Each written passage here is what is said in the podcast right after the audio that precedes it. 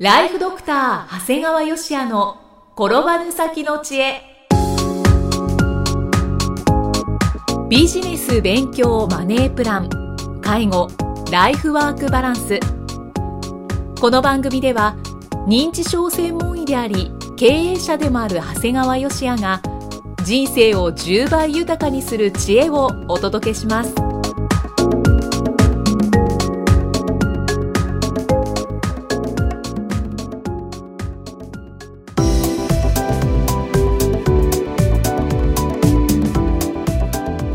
ちは、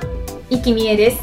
ライフドクター長谷川芳也の転ばぬ先の知恵。今回は第18回目となります。長谷川先生今回もよろしくお願いします。よろしくお願いします。えー今回は3回目になりますけれども9月30日に発売されました、えー長谷川先生の著書「公務員はなぜ認知症になりやすいのかボケやすい脳ボケにくい脳」から、えー詳しい認知症に関するお話をしていただいていますさあ今回はどのようなお話になりますか？えー前回までは、はい。い、あのいわゆる認知症の現状だとかですね、うん。認知症の症状、はい。もしくはその認知症における海馬と扁桃核の関係についてお話をしてきたんですがはい。でその中でねいわゆるこう扁桃核を刺激するような生活を送るっていうことがこう認知症の予防になるんだよってことをお話ししたんですが、はい。今回はまあじゃあ具体的にどうすればいいのかというお話をしたいと思います。うんまあ興味を持つこと好奇心を持つことっていうお話はしていただきましたけれども、そうなんですよ。もっと具体的な。いわゆるこう扁桃核って感情脳ですからはい、いわゆるこの扁桃核の刺激に伴った記憶っていうのはねうん。すごく残りますよという話なんです。うん要するに皆さん感情が伴った記憶って覚えてるってことありませんかっていうことなの。例えばね普通にいわゆる観光で旅行したとしますよね。はい。でまあ天気も良くて普通に見学も全部できて順調に帰ってこれた時って結構記憶として忘れちゃってることあるんだよね、うんそれはそうかもしれないですね。でもね逆にはい、こう台風に遭遇しちゃってうん。帰りの飛行機が飛ぶか飛ばないか結果的に遅れたりしてとか本当は行きたいところの予定がキャンセルになって悲しかっただとかね。逆にそういう経験って結構あることないですかね。記憶に残ってます。僕は雨男というか嵐を呼ぶ男だもんですからこうい。うことがとっても多いんですけども はい。これ旅行としてはとっても残念なんですよね。だからもうドキドキハラハラ不安な感情が伴っているためにですね記憶としてはすごく定着しやすいんですよねングがあった方がそうなんですよ。記憶に残るわけですね。だから僕もですね経営者仲間でこう香港に行ったことがあるんですが、もうその時はもうすっごい台風が来ていてですね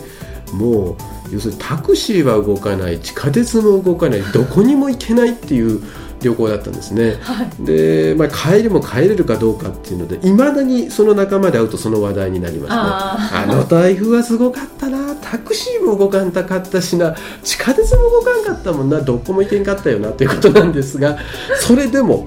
みんなの記憶にはすごい残ってる。ねえもう必ず話題になるってこなるとはんですよ相当な記憶に残ってますよね。結構ね嵐も怖いぐらいだったんですよやっぱり。あそうはいだって考えてください。地下鉄も動かない台風ってすごいですよ。いやまあ考えられないですね。えっとね、ちなみにタクシーはその時に走ると、はい。えー事故が起こっても保険が下りないというレベルの台風だったらしいへえ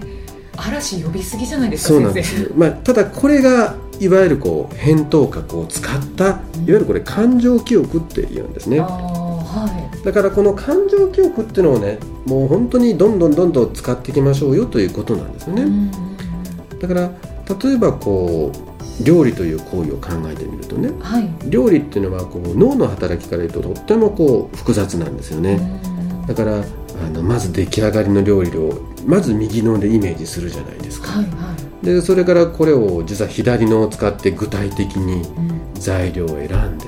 買い物してで具体的に調理をするんですようね、んでそこでこういわゆるそこまではもう右脳と左脳の共同作業になるんだけどはい。この一連の作業をこう継続させるいわゆる感情を持つっていうことで働くのがやっぱり扁桃核なんですよね、食べる人の喜ぶ姿を思い浮かべ実際に美味しいと言ってもらえればねもうまさに会になる。でお母さん方はそういう記憶があるからねそういえばこの間お弁当使って美味しいって言ってくれたなって記憶がずっと残ってるからはい。どんなにお母さんが疲れててもですね子供のためにお弁当や食事を作るということなんですね。だ。から返答学っていうのはこういわゆるこういう行動を起こす原動力になるいわゆるこう感情のうんなんですね。はだからもちろん食べる方ねいうん。食事食べる方も美味しいもの食べるとすごく返答学が快になるってことは言うまでもない。んですねうんそうですねだから僕以前にもこれお話ししたことがあったと思うんですけど私の母親からいつも言われてたのはね結婚するなら一緒に食事をしていて楽しい人と結婚しなさいってよく言われた。はいはい。これはね本当に正しい言葉だったと思うんですよね。うん。だって結婚生活なんてね、まあ、休みの日は別としても日々はね毎日朝起きて朝ごはん食べて仕事に出かける。で帰ってきて夕飯を食べて寝るの繰り返しなんです、うんそうですね。ざだからそうなんだから一緒にいる時間ってほとんどご飯食べてんだよね。はいはい。だからそこで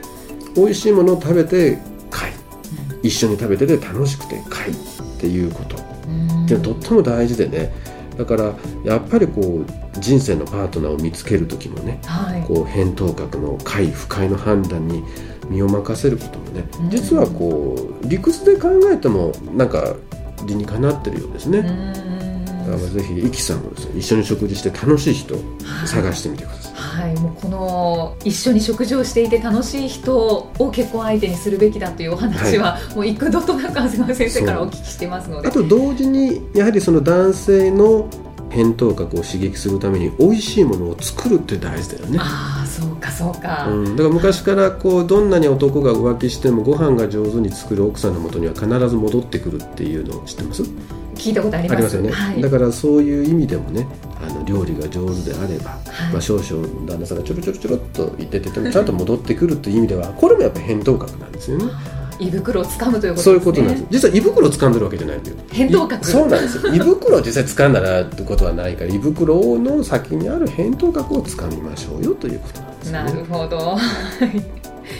で返答学っていうのはね面白いことがあって夢と現実の区別ができないんですよね、へえそうなんですね。はい、ですからいわゆる映画を見たりはい、本を読むってこともですねいわゆる返答学を刺激する点からもすごくおすすめなんですよ。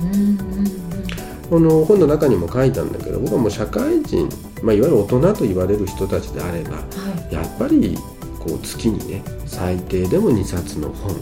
1本の映画は見てほしいなと思っています。うん。やっぱり特に仕事が営業マンだったりあとまあ美容師さんのような客商売の人っていうのは僕これはもう最低限のこう義務じゃないかなと思うんだよね。うんそうですね、うん、だって僕ね本当にこう別に今回この認知症予防という観点以外でねはい。やっぱりこう営業の方だとか、まあ、客商売の方と話をしていてね一冊の本も読んでない映画も見てないなんて人と僕会話したくないと思っちゃうんですよね。うんこれ僕じゃなくて他の人もあることを言っていました同じことをね。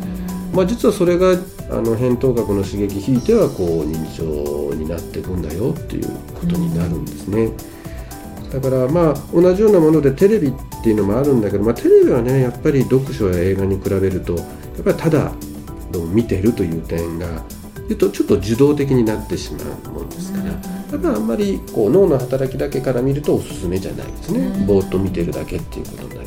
ですね。テレビはそのようによく聞きますね。そうなんです。だから同じように映像を見ているようでも見ようという能動的な行動の結果の映画とねはい。ただぼーっと眺めてると実は大きな違いがありますようんということなんですね。うんうん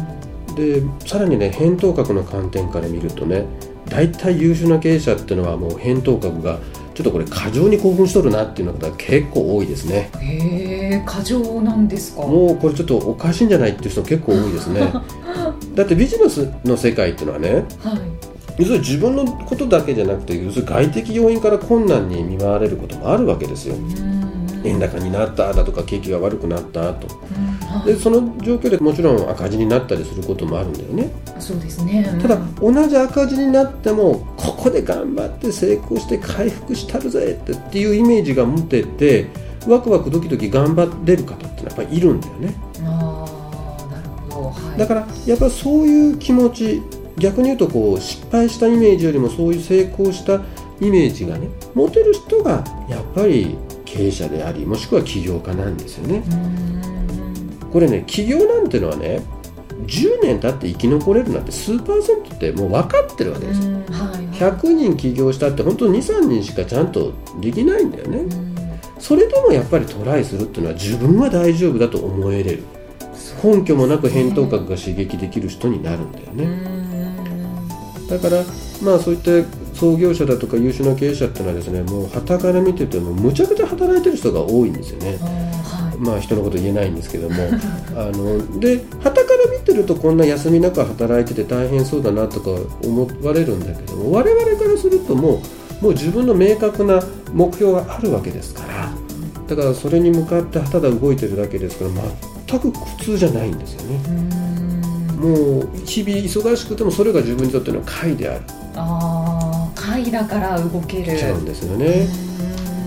うん。そうかじゃあ本当に過剰興奮をするとそのような結果が出せるんですね。もうハイの状態になってるってことですねそうなんだから実はこの我々の返答格っていうのはねはいただ単に快とか不快って感じるだけじゃなくてね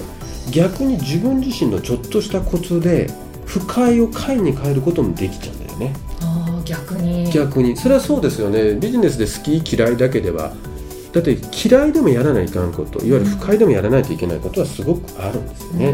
うん。だからもし皆さんがですね不快でも続けなければいけないと思った時にはちょっとしたコツが3つほどあります。はい。これはね1つ目はね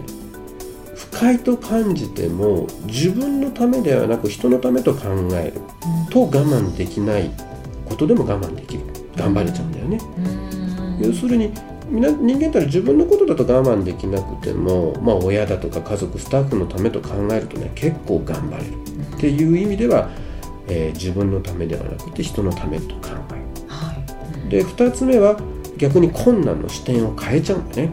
視点を変える、うん。要するに困難の先にある目的っていうのに目を持っていくわけです。うん。世の中っていうのは目的と目標があるわけなんだけどはい。いわゆるこのいわゆるこの困難であるいわゆる困難な目標を乗り越える先にですね明確な目的があれば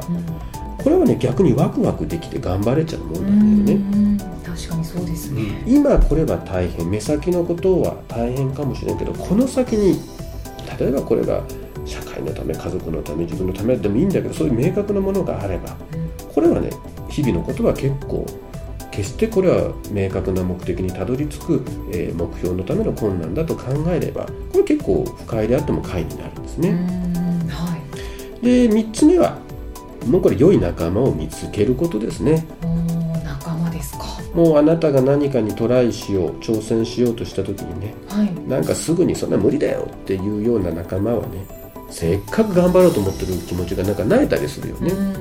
うんでその時にですねやれるよやれるよって思うそういう仲間を持つってことがですねやっぱり同じ不快なものでも快に変えるということなんですよね。うんはい。だからこの3つ人のため日々の困難の先の目的に目を向ける。あとは良い仲間を持つっていうことができるとね実は返答格が感じる快や不快もですね実は自在にコントロールすることができる。うん本当ですね。結果として同じ人生同じ人生、まあ、いいこと悪いこといっぱいあってもね常に返答格が心地いいと、うんえー感じてですね、えーワクワクしてうん結果的にこれがどうも認知症の予防につながるんじゃないかなということになるんですうね。んなんか人生がこう楽しくなりますよね。そうなんですだからまあ実は今回の取材で公務員はなぜ認知症になりやすいのかっていう部分がねやっぱ公務員の人っていうのはどうしても改めて何か自分で考えてやるっていうのがやっぱりどうしても作業的に少ないんだよね。だから例えば市民の方からこういう要望があっても例えば前例がないからできませんよ。でそういったことを淡々とやれる人がまた公務員の中で生きていくわけで、はいはい。だからここで自分が何とかしてみんなのためにとかねいうことをやはりどうしても考えてはいけない組織になっていることが多い。これはね実は公務員だけじゃなくて学校の先生なんかでもそうなんですよね。だから僕があえてこの題名をつけたっていうのはそういう意図もある。だから逆に公務員の方だとか学校の先生がね、えー常にこう皆さんを会にするようなね行動をとってくだされば実はこの国もすごく良くなるしもっと言うとこの公務員や先生たち本人もね、ええー、とてもこう認知症の予防につながって楽しい人生が送れるんじゃないかなっていう、まあ、希望も持ってこの、えー、題名をつけたところではありました。うんその本のタイトルも今よく分かりましたしあと扁桃核って本当に重要でその自分の人生さえもこうちょっと変えていけるような部分なんだなという、そうなんですよ。事柄はねそんなに同じ人生生きてたらいいこと悪いことってそんな差はないんですよ。その事柄のいわゆる本来は不快と思えるところまでいかに快として思えるかっていうことがとても大事なんだと思いますね。ということでライフドクター長谷川芳也の転ばぬ先の知恵第18回目をお送りしてまいりました。長谷川先生今回もありがとうございました。ありがとうございました